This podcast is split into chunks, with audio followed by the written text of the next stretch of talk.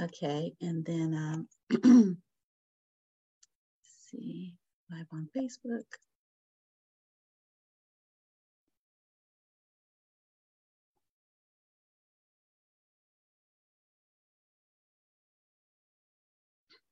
Can you also send it to my uh page? Yeah, you know, I have trouble picking up things and moving them because I have too many things to do. But yeah, I could totally do it afterwards. Okay, all right, I'll I'll I'll see if I can shift it. No, no problem. Okay. All right, cool. So um so we are we are live. Got it. So Professor uh Manu Ampim, Happy New Year. Uh, Happy New Year, Sister Wanda. Good good to see you and be with you.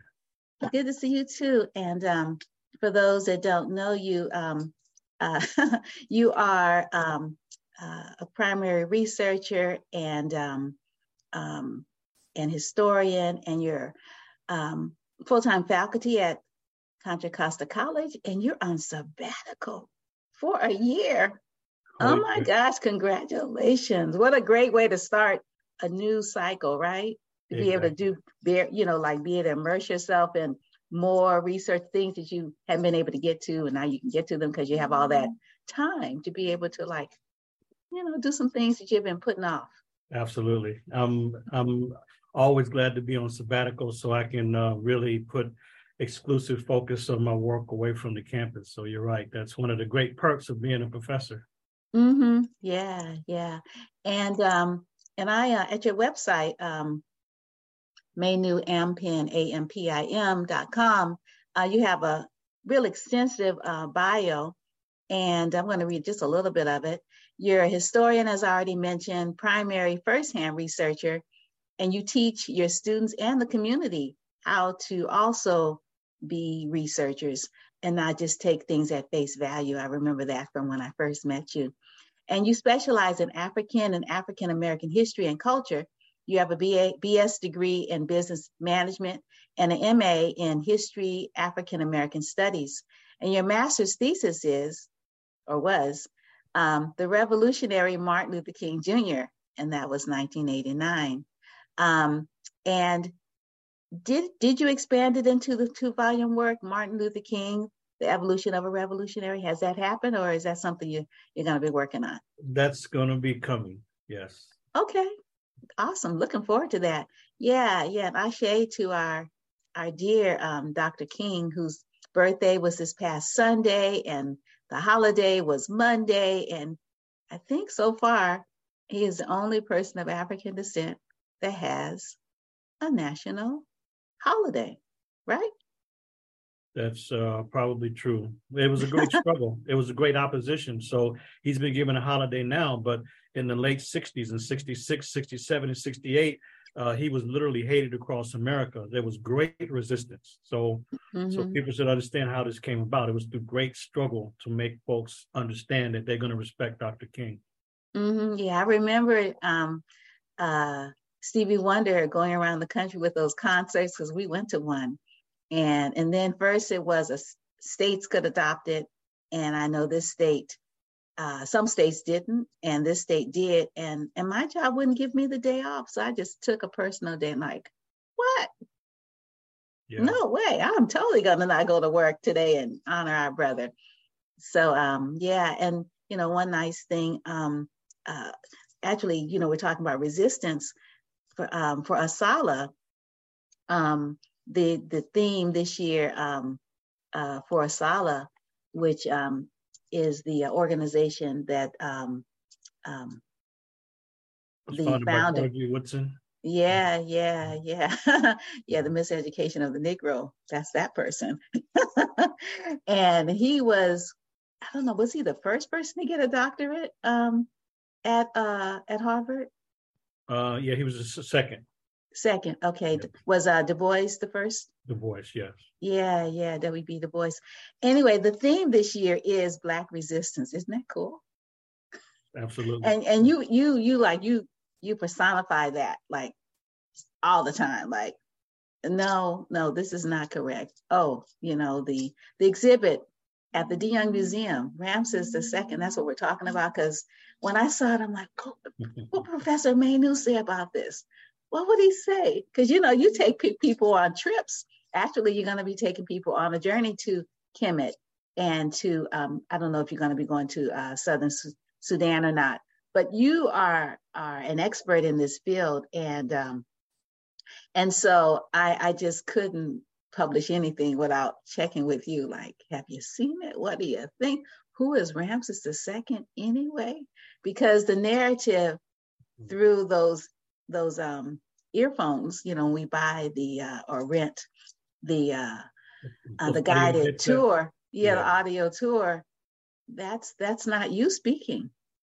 I don't know why no one ever hires you. That would be so awesome. Well, actually, they need to hire you before they even put these things together. and all the other wonderful um, scholars that we met, some of them at that wonderful conference. Tell us a little bit about that conference and if there's going to be another one. And then let's just jump right on into Ramses the second and who he is and why we should be honoring him and what's happening at the De Young Museum. Yeah, well, I think you're referring to our uh, Kushite Nubian Heritage uh, International Conference that we had in um, yes.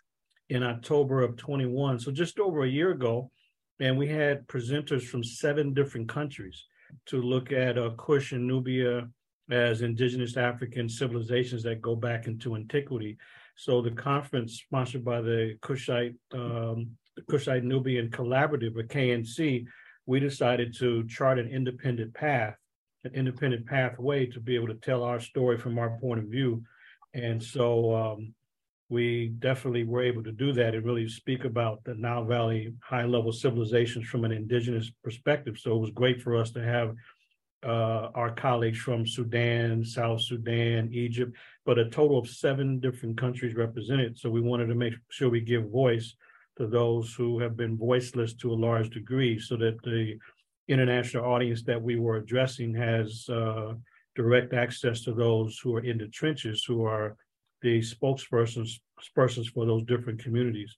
So that was part of that, uh, the focus of the conference. But this Ramses exhibit, uh, folks have been, so this is in San Francisco right now. It's uh, Ramses the Great and the Gold of the Pharaohs. And people were talking quite a bit about it in the fall because there was a widespread uh, court press to emphasize and promote this to the public. I knew automatically this is part of an overall theme to exploit African ancestors. And so there's been a lot of exhibits now in recent years, starting with the King Tutankhamun many exhibits that have been crisscrossing and traveling across America beginning in 2005, that there has been a concerted effort to make as much money as possible from the public. In other words, to get people to pay literally record prices to enter into these these uh, exhibits. The King Tut exhibit in 2005, six, and seven, it broke records where people were paying thirty dollars per person, and but they still didn't meet the revenue goals. So they had to take that tour to Europe. It came back to the U.S. So they still didn't meet all, meet all the financial goals. But since that time, that's what that's what the focus has been to find a way to promote African ancestors who have been reduced to nothing but so-called mummies, because unfortunately, the paying public, they love, love, love to, to look at human remains that have been reduced to simply mummy status. So people will pay a ton of money to look at um, exploited African ancestors, whether it's King Tutankhamun or Ramses II or whoever it may be. And then they always, I mean, literally, the Egyptian government and Zahi Hawass and others, they always push and promote the idea of gold. So it's always a golden uh, city or a golden golden mummies or a golden parade where in 2021 21 African mummies were paraded through the streets of Cairo. They were taken from the Cairo Museum and literally paraded through the streets. They called it a golden parade, and it was a an outrageous, disrespectful spectacle to take them from the Cairo Museum to the new National Museum of Egyptian Civilization.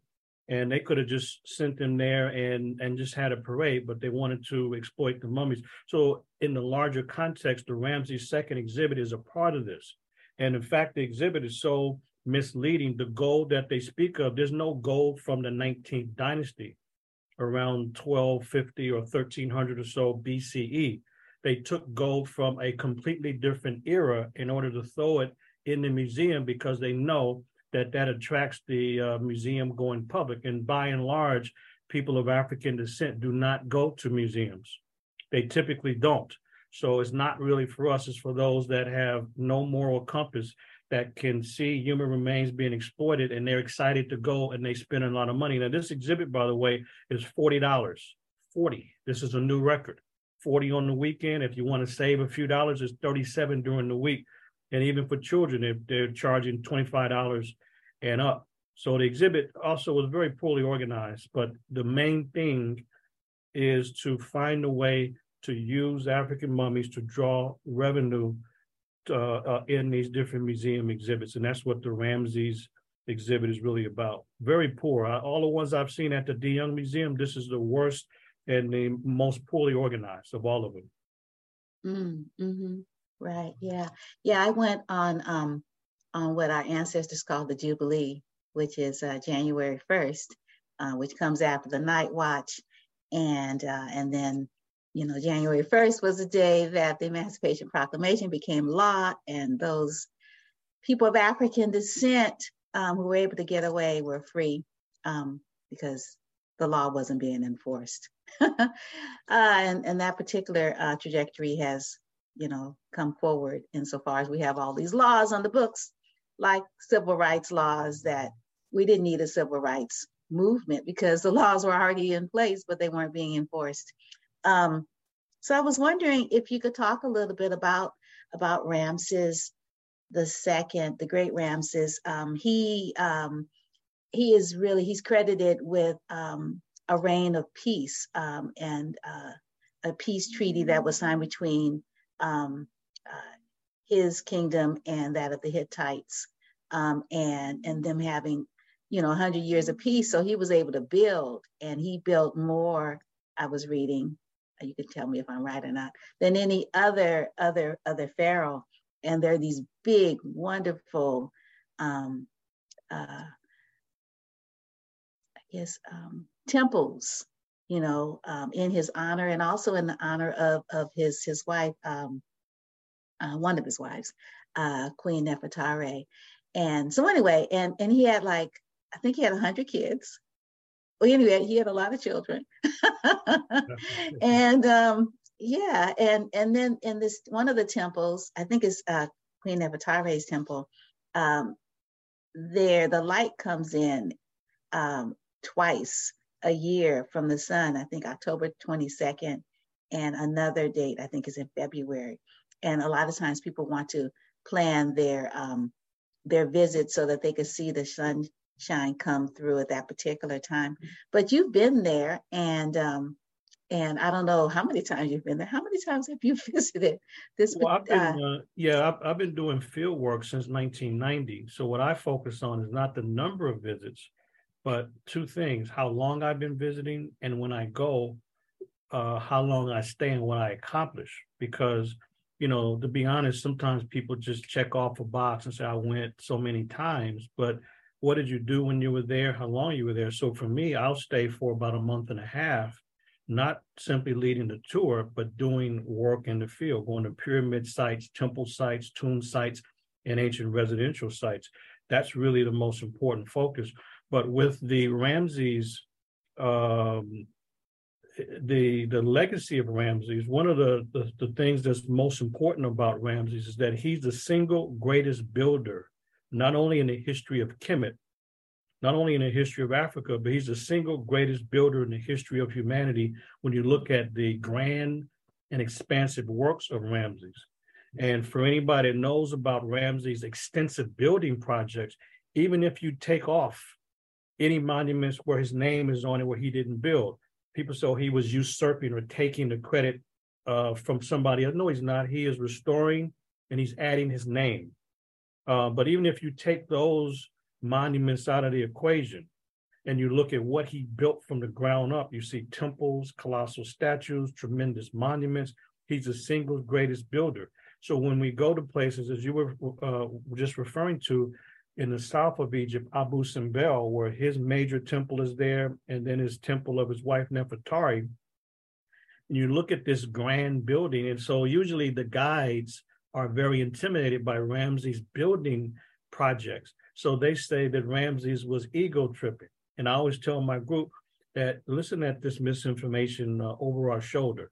They're intimidated by African men, men building on that scale, on that kind of level, because of the confidence and the ability to achieve on a level that no one else can even conceive of, let alone, uh, let alone achieve of. And so He's not ego tripping. He is building for eternity. This is African manhood at its strongest. So mm-hmm. Ramses is the single greatest builder. So when the sun shines into his temple, uh, it's his temple on February 22nd and October 22nd. These are special days, and the only way in which the sun shines at that angle and lights up the four statues in the Holy of Holies, 180 feet in the back of that um, that temple, this is science at its best. And you're right, people flock to Abu Simbel to see the great phenomena. But Ramses is the single greatest builder. But you don't get that. You don't really get that idea when you go to the Ramses uh, Museum because the uh, the curators and those that organize the exhibit they misrepresent the importance of Ramses and his reign and legacy. So they're focusing on fighting and warriorism as opposed to him as a great builder. So when you go to the exhibit, for example, uh, when you go to the uh, exhibit, sorry about the video, but when you go to the exhibit, the uh, the first thing that's there, the first gallery says Ramses as a warrior. That's mm-hmm. not why he's most important. He's most important as a prolific builder. And so they have this section with Ramses as a warrior. Then there's a little uh, section on the spiritual tradition, which is minimized. It should be maximized because of the great temples built during his reign in the 13th century BCE. And then they have a little section on Ramses as a builder. And then guess what the museum does? Then they leap again to the warfare and the the treaty with the Hittites, and they even have a video that uh, that reenacts this. The problem with all of this is that it makes no thematic sense. How do you have a section with him as a warrior and then you you have other sections in between and you leap back to a section with him in battle those sections should have been linked together him as a warrior and him during the battle of kadesh the battle of kadesh ends with the first peace treaty in the history of the world that's why it's very significant because uh, other peace treaties after that famous peace treaty with the hittites was modeled after that original uh, peace treaty. And you're right, there's a reign of peace. So he ruled for 67 years. He's not fighting during that time. So why is that such a area of focus? Because that is the value system and the mindset of the exhibit uh, organizers and curators. That's not the reality of the history. And, and uh, so I went. Uh, uh, to be honest, I would not have gone and wasted my time and money, but there were two of the sisters in the community who had youth with them, and they asked could I please have a private tour and, and, and go through the exhibit with them? So I I did so, and uh, and I and I was pointing this out along the way that they have two related sections: him as a warrior and fighting split, which makes no thematic sense. And then they use the videos at the museum to have light skin and white skin Arab types, supposedly representing the people in ancient Kemet. And this is completely contrary to the historical record. So when you see artifacts there at the ex- exhibit, you see the paint representing the dark pigmentation of the skin. But at the reenactments, you have people that are, are many light, uh, many uh, skin shades lighter because it's all about propaganda. So the exhibit was really laid out in a way to mislead the public on the significance of Ramses. And of course, as I was explaining this to my group of a dozen people, there's always people leaning in, weighing in, and they were asking questions. A lot of, and, and by the way, two hours. Do you think there was anybody of African descent at that exhibit? No, these were mainly uh, it's for the white public, and so uh, you had a few Asians as well, but mainly the white um, museum going public. So some of them were asking me questions because the museum was very confusing, was not laid out well. Even the timeline they couldn't get right, and people were trying to figure out, well, where did the Greeks come in? Say, yeah, I know. it. They don't present it in any any clear manner. So I had to explain the Greeks came in at the very end. Everything was already done and over. The civilization had already uh, made a tremendous impact in the world and had already uh, gone by the time the foreigners were coming in, the Greeks and Romans. So I had to explain that to visitors and other things that they were asking. In fact, people even took off their audio headsets to ask me questions because they understood that I was given far more insight and details than the Mickey Mouse exhibit that they had paid a ton of money to to view. So it really was poorly organized, and um, and then the gold, for example, the the way in which they attract people and the in the theme, the gold of the pharaohs, this was not even from the time of Ramses. This is from the 22nd dynasty. He was the 19th dynasty. So the exhibit organizers leaped to a brand new uh, dynasty and century. you know, they, they leaped to a different century in order to throw in the gold. So the group that I was with was trying to figure, figure out where was the gold. So you didn't see it when I was pointing out a couple things. That's the gold section. So wow, we missed it. Exactly. It's not a significant part of the exhibit, but they marketed it that way.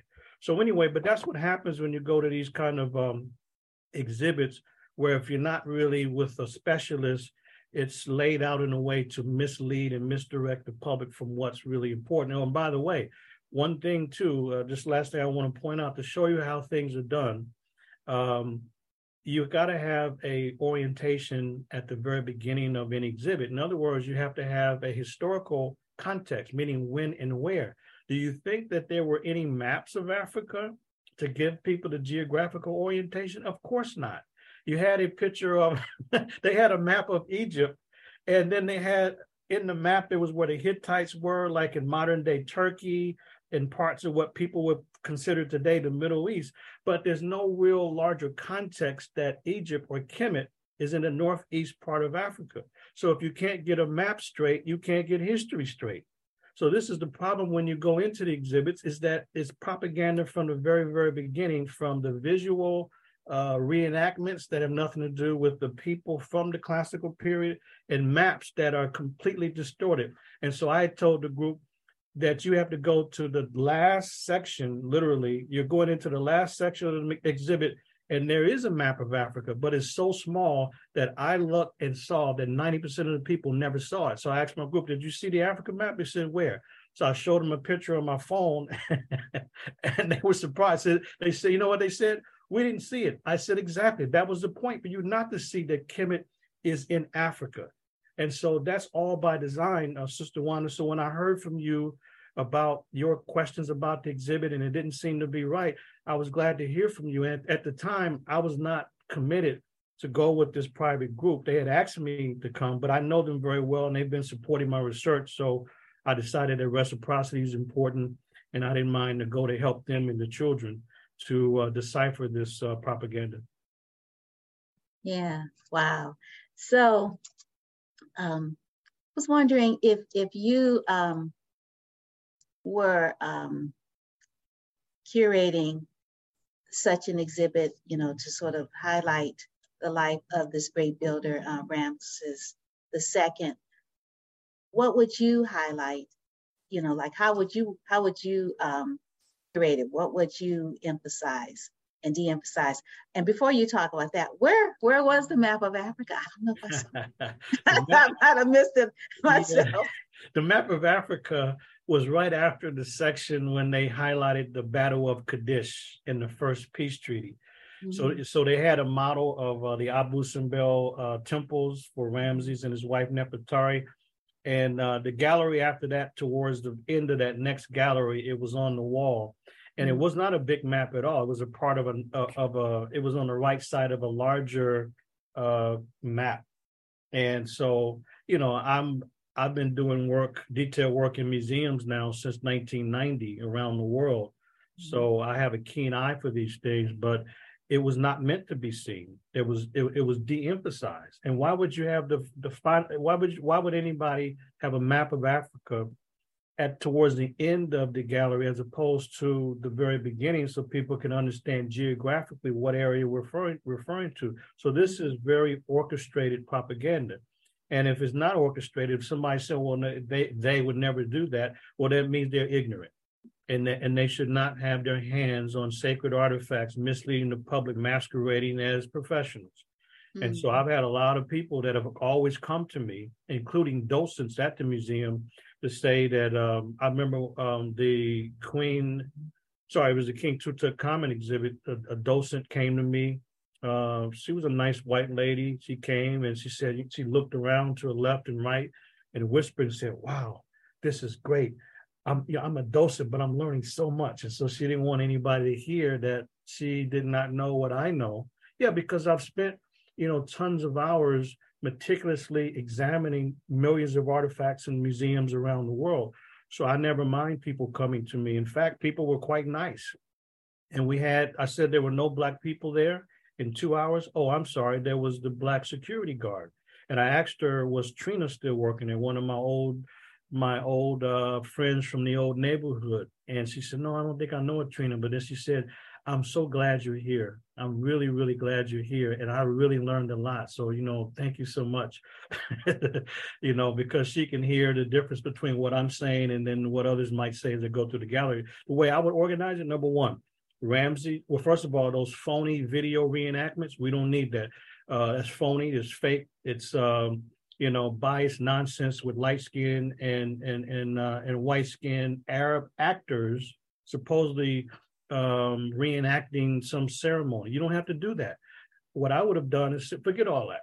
The reenactments are fine. We it simply could have been the videos of the actual rituals on the temple and tomb walls that that you can see. All you have to do is pan the wall and you see the elaborate ceremonies and rituals, and you see the original images and the original uh, Africans who are performing those rituals. So that would have been more important. That's what I would have done as an opening three to four minute video rather than a phony reenactment, because at that point, the folks in my group were absolutely stunned at the misrepresentation propaganda, where they see, you know, because they were shocked. They didn't expect to be disrespected so early at the opening video before they could see the artifacts. I said, well, sisters, I understand that, but you got to get used to it. This is what the traducers do. The traducers are masters at propaganda and gross misrepresentation, to say the least. So I would have had a, a video, opening video to show the ceremonies, if that's what, what Ramses involved, his family, by showing the actual video footage of the wall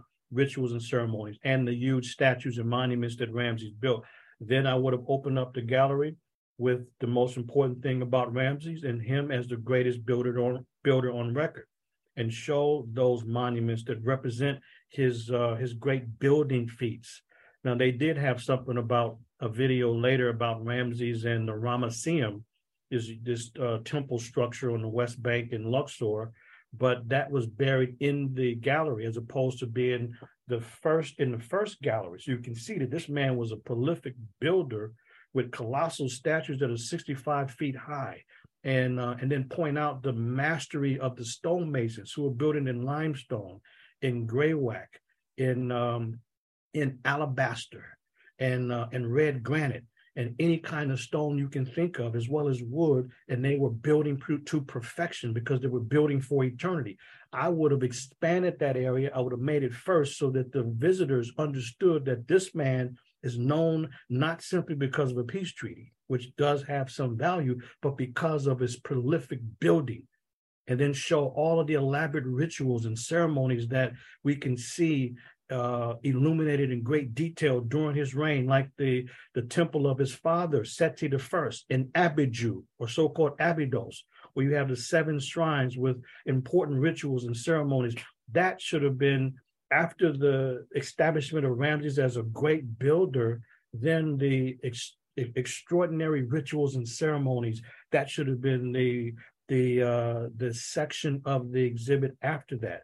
But the museum was very poor with artifacts. I mean, very limited. So it was really a, a poorly orchestrated exhibit where the themes were out of place. They should have been merged in some cases. And then in the middle of all this, they had 22nd dynasty gold. Why does that that doesn't relate to Ramses? And then they also had jewelry. Yes, very, very nice jewelry, but guess what? It's from the 12th dynasty. This is a completely different era. This is from an earlier golden age. Ramses represents the third golden age. The first golden age was the pyramid age, where they were building pyramids, building monuments for eternity. Then after a thousand years, there's a breakdown in government. Then in 11th and 12th, you have the great literary age, so-called Middle Kingdom. And they then had Jewry, nice Jewry, but it's from a different era. That 12th dynasty Jewry does not relate to the third golden age in the 19th dynasty or the temple age that Ramses represent. And by the way, folks, uh, if you, you look at temple age, that's what the foreigners call the new kingdom. That's a foreigner idea. As African scholars and as a Kemetologist, we call it the temple age because that's where great temples were being built, not only by Ramses, but his other ancestors and colleagues and other rulers during the 18th and 19th dynasty. So my orientation would have been very, very different than what the visitors saw um, when they spent all that money to see a exhibit that was uh, was misleading to say the least. Wow. Wow. Yeah. In the way you just laid that out, it would have been easy to follow. Yeah.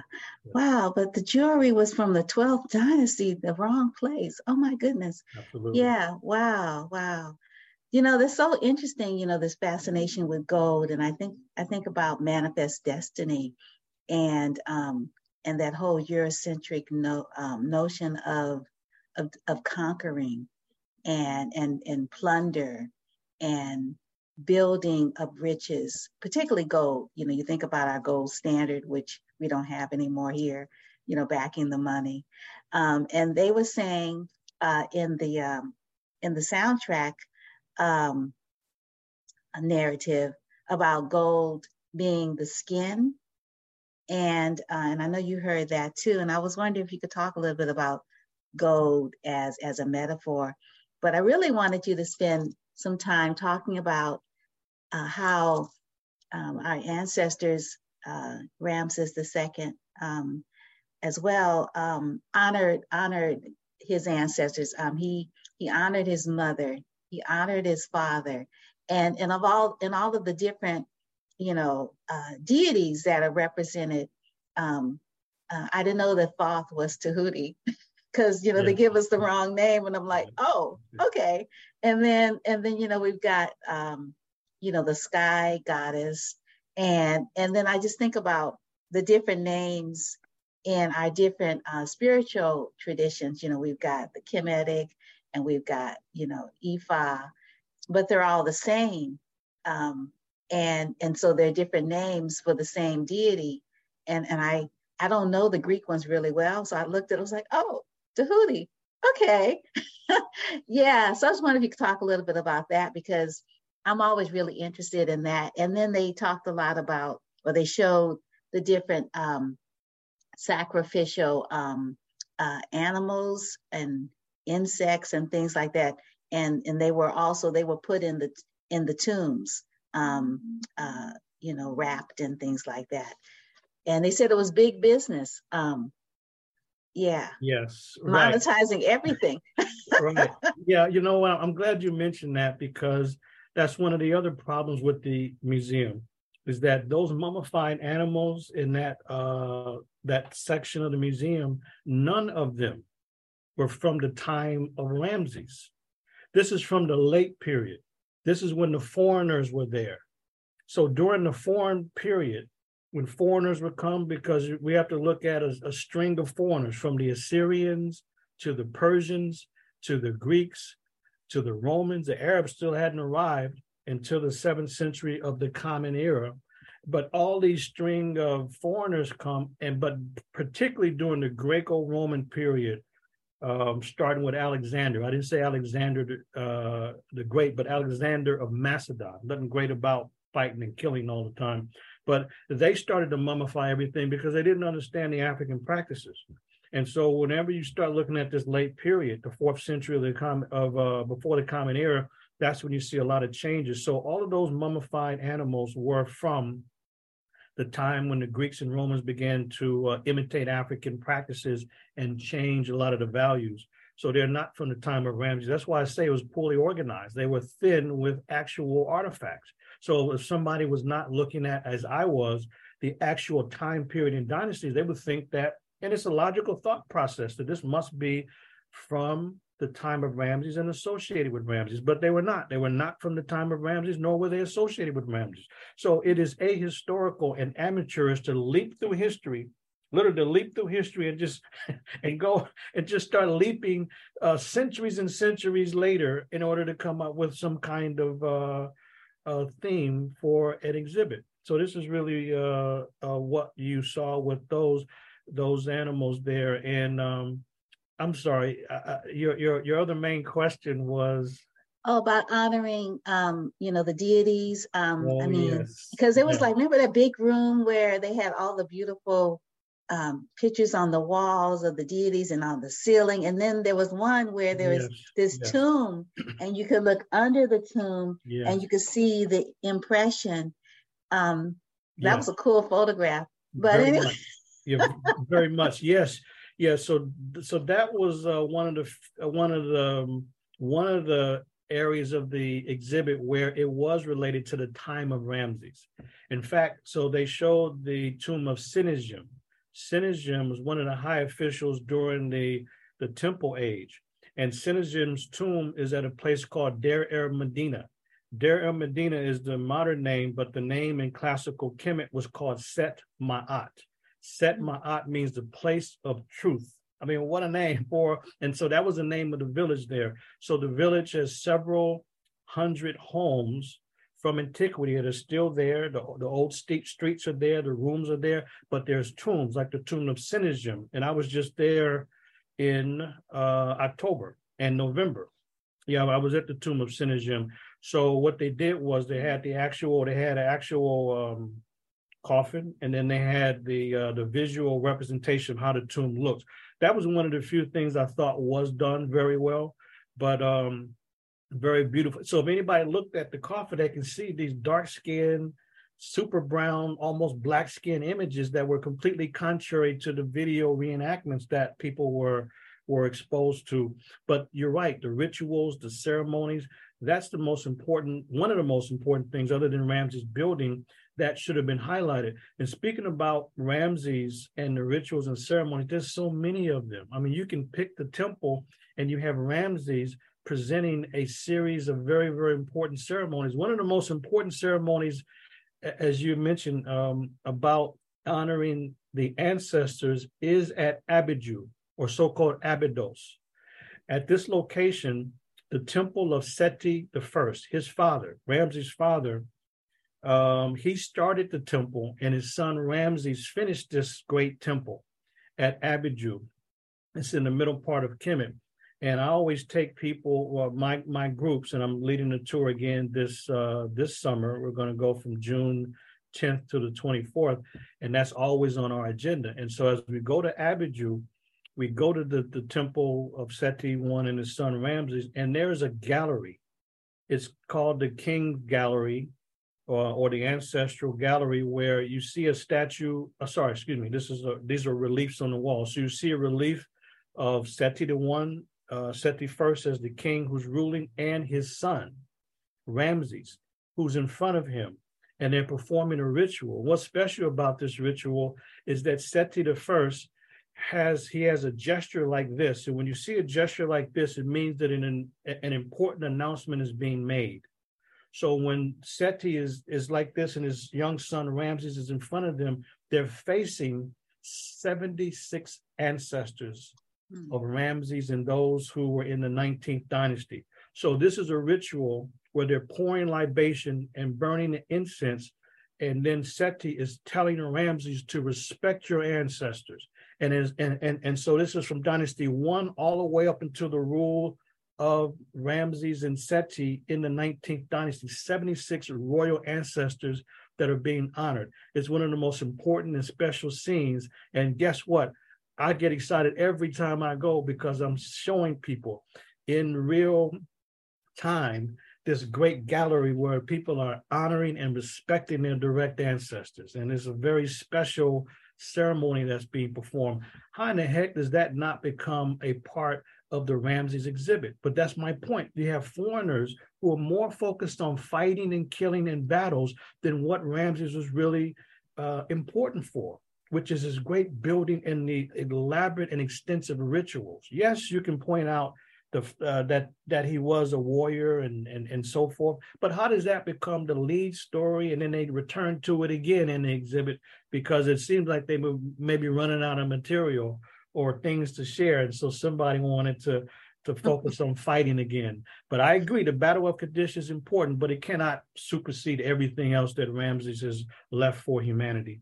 Mm-hmm. Yeah. Well, often in this exhibit, you know, we hear about the love story between Ramses II and, and Queen Nefertari. And um, so I wanted you to talk about that um, as well as I want to get back again to, um, you know, these deities. Um, you know, Nut, I believe, is the name yeah. of, of the sky god.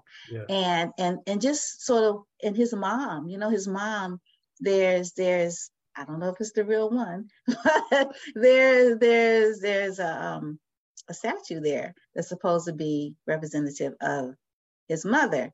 So so I wanted you to sort of like talk a little bit about that that female energy and and the you know and the God coming in that particular form and and we could start with his we could start with his mother. No, okay. no, we could start with his his mate one of many, but but she was highlighted, and I don't know if if if that was propaganda or you know or what.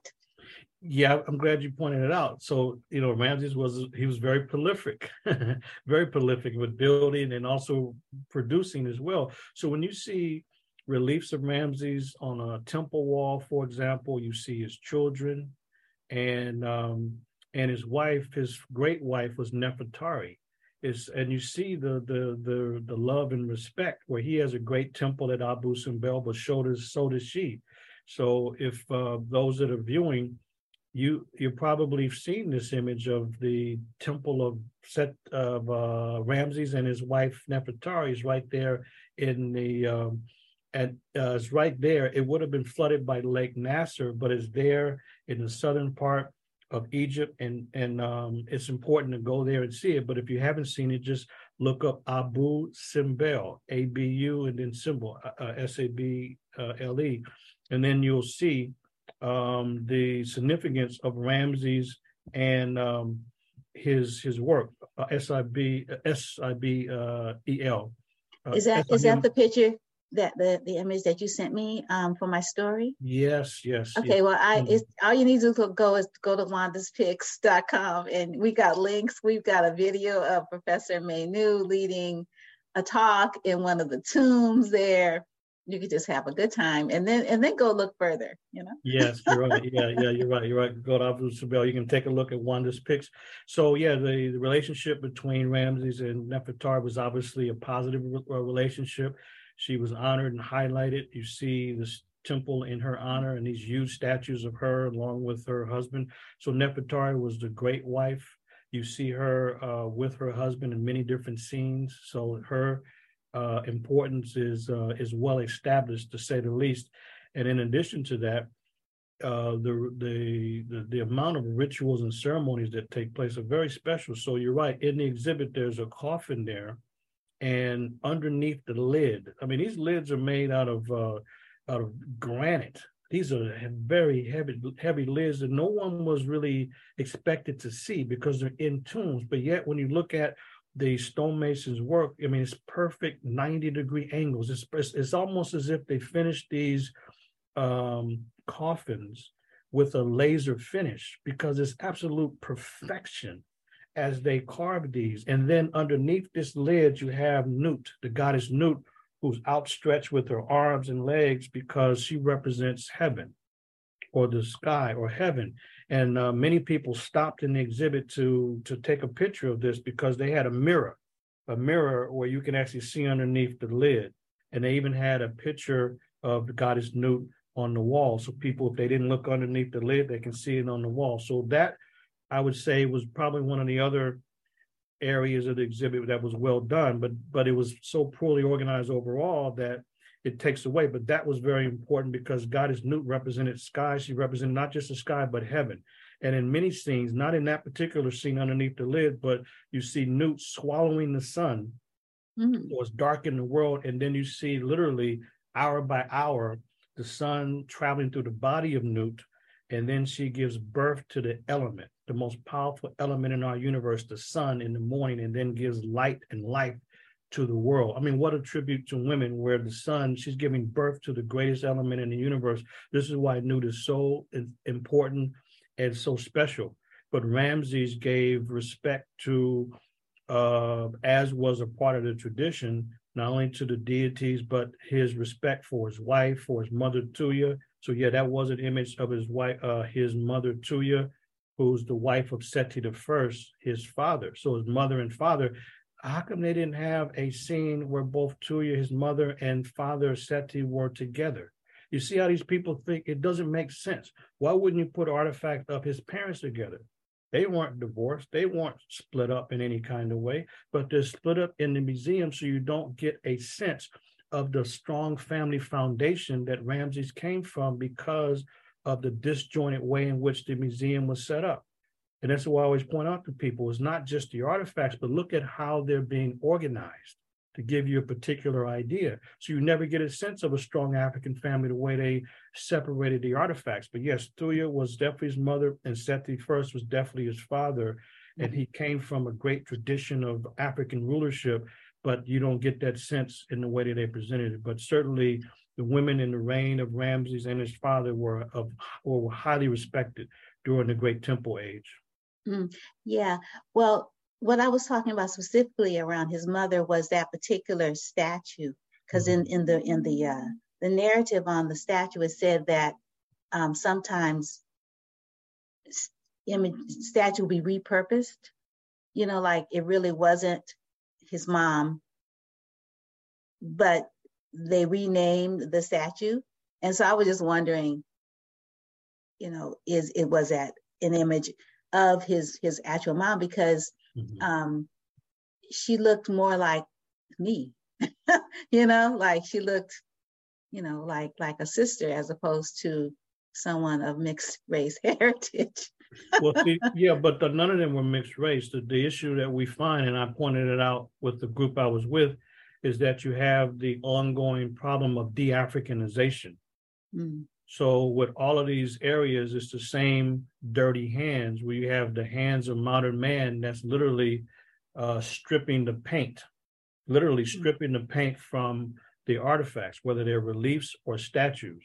Mm. And it was so blatant when I was there just a couple months ago at one of the temples that uh, a number of people stopped to watch these modern workers literally just with a sledgehammer just banging out and destroying wall material. Um, I have video footage and photographs going back to 1994, and that's why I started to write the Vanishing Evidence of Classical African Civilizations series. So the Vanishing Evidence series, I I was I've documented the vanishing evidence in temples, the vanishing evidence in tombs, the vanishing evidence in museums, where you have modern, not ancient, but modern conspirators that are literally de-Africanizing images by stripping the paint color, literally scraping it off in modern times, and um, and and reshaping the facial structure, nose structure, structure of the lips. So uh, that's what you have going on, and there was evidence of that at the exhibit itself. So that mm-hmm. A lot of the artifacts are carved on a white limestone. So limestone is white.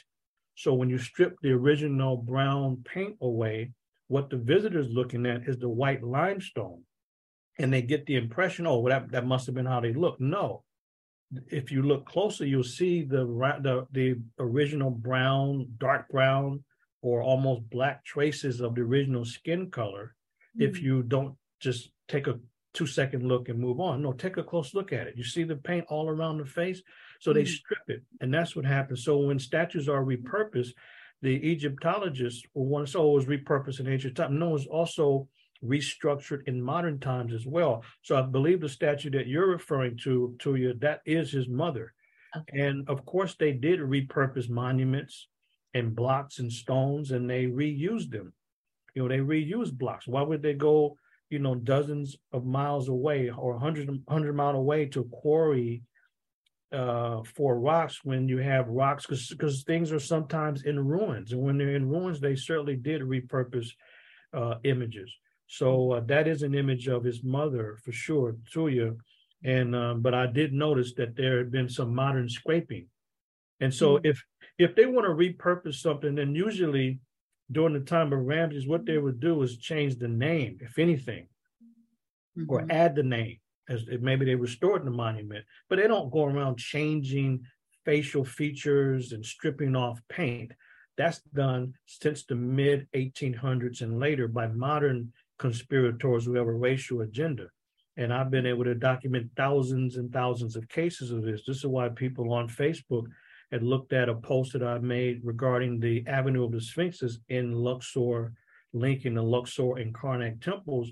And these are supposed to be, this is supposed to be a mile and a half long avenue that's restored from ancient times. They removed buildings and homes and and some of the people are not happy that they were had their houses moved so they can restore this avenue. But if you look at the statues of the sphinxes and the faces of them, this is where you have the dastardly criminal activity that's that is has and continues to take place as this avenue is being restored. So that's what people have to be concerned about. So, but that particular statue is his mother. And the mm-hmm. repurposing would simply be them maybe changing or adding a name to it and not simply involved with theft as it's being presented or to strip paint color to de-Africanize. No, that's a modern issue. Wow, that's Vanishing Evidence series. So where is that series? Is it on your website? It's on my website. So anybody can go to manuampim.com and then look at the Vanishing Evidence of Classical African Civilizations series. And I've mm-hmm. written a number of uh, essays in that series since 1994. Oh, that's excellent. I'm really happy that you're able to document it because if no one documents it, then you know people could say it did it never existed um, because there's no evidence of it. Correct. Mm-hmm. Wow, wow, that's good, important work. Um, so I know we're going over. we didn't know we could fill this time, but we we are because you are like so such a rich resource, and I'm so happy you belong to us. Yes. um, they said a lot of times um, in you know in the soundtrack that I purchased. um, the audio tour. How much that, that audio tour, by the way? How, how much did they charge for that? Do you remember? Um, gosh, my friend treated me. Um, it was, it wasn't $40. I'm thinking maybe, maybe 10, 15. Okay. Um, if you were a museum uh, member, you got a discount. Okay. Um, yeah. Um, but the whole idea of you can take it with you. You know, we think about um, how we're more than our, our flesh, you know, like the flesh is a part of the earth, you know, we come from the earth and we return to the earth, but our, well, we don't die, you know, because our spirit, you know, is, is bigger than the body, you know, it just lives here and moves through this body. Um, and, and so the whole idea of having, you know, tombs and preserving the body as they are preserved and then putting in the tombs, you know, what the people who are, are buried, let's say the pharaohs, would use in their day to day.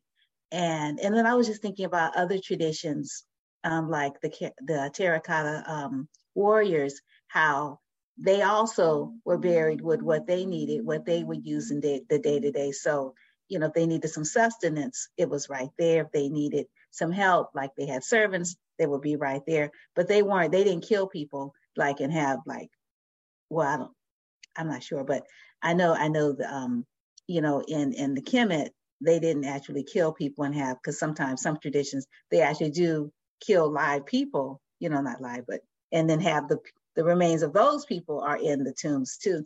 So I was wondering the whole idea of a reincarnation and and the thoughts around, you know, sort of why such such buildings, such temples. Was it because um, these ancestors um, believe that there will be another another life after this life.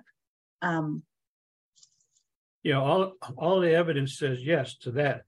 Mm-hmm. In fact, even in the temple that I was referring to a few minutes ago, the Seti, the first temple that was uh, completed by Ramses, but that temple at Abidu, you see it there. You see the resurrection literally the resurrection, you look at the reincarnation, it's a continuous cycle, but you see it there at the temple. You see it at the Dendera temple that's um, not too far from there in the Qena area, because we go to both temples together on the tours, and you see it. You see the Immaculate Conception, the divine birth, you see the reincarnation, you see all of that. And it's very vividly portrayed with with uh, uh, in the temple with the uh, with the different reliefs. So it's clear that this is how they saw it. Whether someone looked at the temples there at the Abidu or Dendera area, or if they went to the Valley of the Kings and looked at all of those tomb paintings there, you see the 12 hours of the night and you see the resurrection or the reincarnation of the sun. This is them identifying as the as the sun. The sun takes the 12 hours during uh, 12 hours in the duat. The duat is the place of spiritual transformation. So it's D-W-A-T, the duat, or it could be D-U-A-T, but the duat is a place of spiritual transformation. And so during those arduous 12 hours during the night, a person, uh, the sun, uh, represented as the creator or the initiate, they have to go through each gate and each perilous journey, and each gate represents an hour of the night. So during those 12 hours of the gates, one has to go through each of those perilous journeys. Um, and you have to know the words of power, and you must have powerful beings around you to make it through that arduous journey, night uh, hour by hour during the night. And you see that the sun, they always present a positive view. So the sun emerges in the daytime and represent life and light, and that is their presentation on the reincarnation and resurrection. And so, so one is to become uh, like the light and to identify with the light, the sun, or the sun. They're not worshiping the sun, they just see the sun as the greatest power in the universe. So they're um, making some analogy there. But certainly, this idea of reincarnation and rebirth is uh, is demonstrated in great detail in a number of different tombs and temples. Mm-hmm. Yeah, yeah, I was really really happy to see um, you know Heru represented um, reference and you know of course Set, um, you know his his uncle and um, I didn't see uh, Asar or Set um, but maybe I missed the reference. um, so wow, this is this has been just really fascinating. Gosh, I really I really like to learn more about the Duat. Um, and have you written about that too? I have not written extensively, but I've done workshops on oh. um, on the spiritual tradition in ancient Kemet. Mm-hmm. So if anybody uh, wants to to be in on that, they can can uh, can can can uh, inbox me there at Facebook. So send me a direct message, or you can simply uh, check me out and reach me at uh, manuampim at gmail because uh, I've done workshops, but also I have uh, Sister Wanda a a, pri- a primary research workshop, a couple workshops coming up as well. So it's on Africana studies and primary research. And um, so we it's a three part series. We did the first one on January 9th, and there's two more parts to the series, February 6th and then March the 6th. So the, fer- the February 6th primary research workshop is um, is on museum. It happens to be on museum research, literally. so so so yeah, it's on museum research on February 6th, and then the the third and final part of the series on March 6th is on uh, research in the field at the archaeological sites. So I invite people to uh, check out the series, and uh, you can see all of the details on Facebook or message me at manuampim at gmail, and then we'll be glad to email you um, the whole seminar series, and people can register because um, you know it's about writing, but it's also about uh, teaching live workshops as well. Mm-hmm. Right. Yeah. And your um and this particular series is is is online, right? Like people. It's online. Yeah. It's online, so people can. Easy. Yeah, it mm-hmm. makes it easy. People can register and chime in from anywhere uh, in the U.S. or international. We had a first session was a very good session. A lot of people from various parts of the country, and um, I think we might have had a one international person as well on mm-hmm. on. Uh, the one that we just finished. So people are welcome to, to register and sign up, and they can go to advancingtheresearch.org and find out, or just contact me directly. We'll, we'll get the information out. But uh, it's very important that we look at the significance of museums, and that's a um, a fundamental institution for the dissemination of information. Unfortunately, most times it's the dissemination of misinformation. We know about the problem with textbooks and the History Channel and Discovery Channel and National Geographic Channel and the docudramas that misrepresent history. But all too often, Sister Wanda, is that people misunderstand the significance of how museums play a key role in disseminating information to the public. Mm-hmm. Mm-hmm. Yeah, yeah.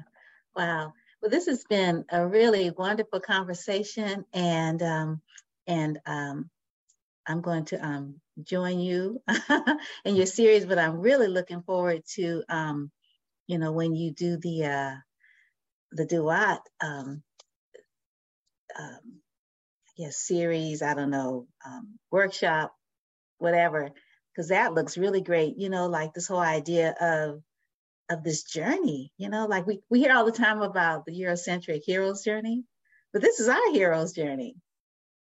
Yes. But but and I and I but I don't know it. Um, I can recite the other one, you know, but I, I don't know this one. And and you you came out with a new book, um, so people can also purchase your your book. Is that on your website too? And could you tell us what it's called again? Yeah, I appreciate it. So my uh, my book, A History of African Civilizations. So that's uh, uh, my most recent book, and I'm going to um, come out with a second revised edition very soon. So, a history of African civilizations, where I'm covering some of the uh, information, and, and, actually that's a part of the registration. All that register for the primary research uh, seminar series, they get a copy of a history of African civilizations. So anybody can find it on our website, advancingtheresearch.org, or simply go to manuampim com. Now, if somebody buys it on Amazon, they can, but I'll, only thing I say to them, I'm not signing it if you if you pay Amazon their fee and you buy it there. So mm-hmm. you can get it there, no problem. We want to get the word out, but we want you to make sure that the revenue goes our way so we can get the word out and continue to fund our projects. Mm-hmm. Right. Yeah. So you'll be back in the classroom, I guess, uh, fall 2023 in the fall. Yes, after after a couple of things, after the trip to Kemet, uh, 15 day tour and a 16 day tour to Ethiopia, and then after that, field research in uh, in that region as well. So mm-hmm. after the tours, the field research, then yes, in August I'll be back in the classroom.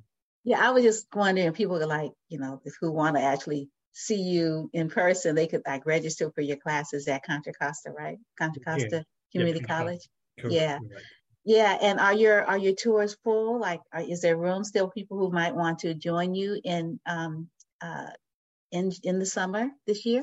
There's there's still room on the Kemet tour, June 10th to the 24th, but the Ethiopia tour, 16 days, so it's longer than other tours.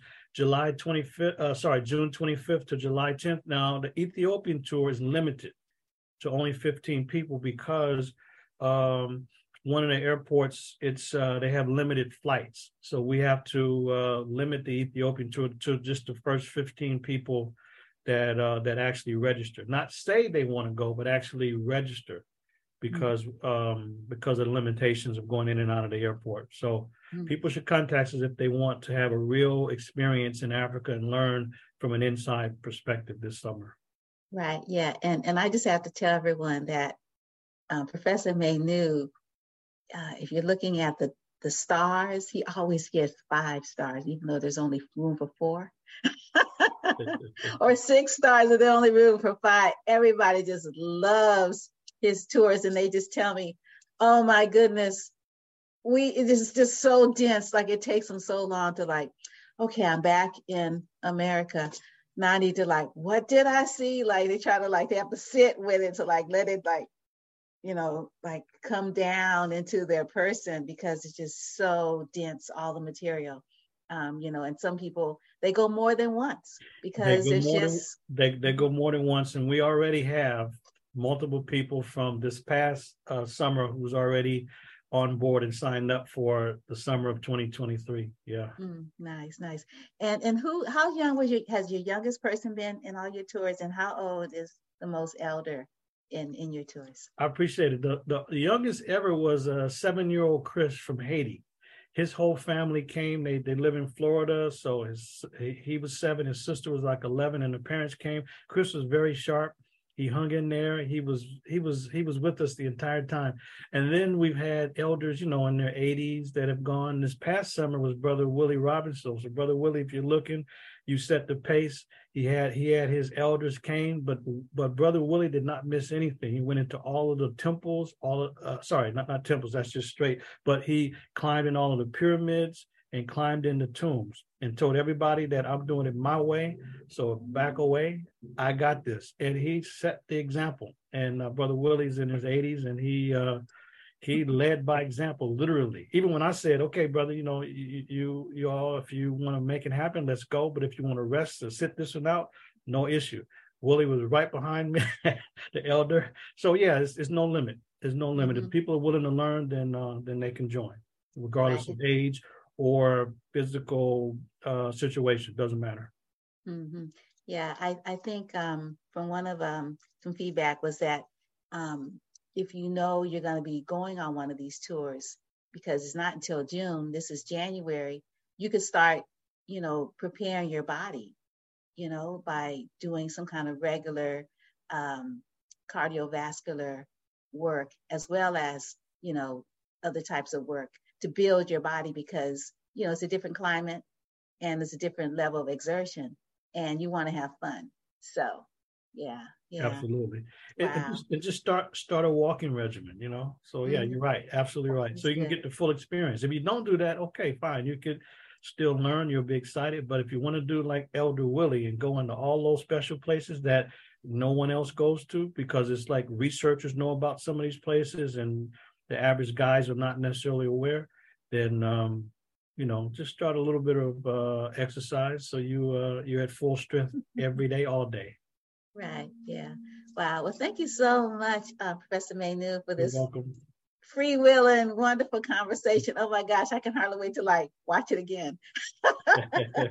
and and um yeah, and and you know either um in person or you know uh, or afterwards in in a recording. You know, you know, taking uh, advantage of this wonderful series that that you have, um, yeah, um, have put together. You know, the one that was June 9th, which was um, uh, just recent. I guess it was Monday, and no, no January 9th. last, yeah, last week. Yeah, and um, and then February 6th is coming up, and then March 6th. Are these Monday evenings? Yes, they're Monday evenings. Uh, they're like uh, four o'clock Pacific time and and seven to nine uh, East uh, Eastern time. Correct. Mm-hmm.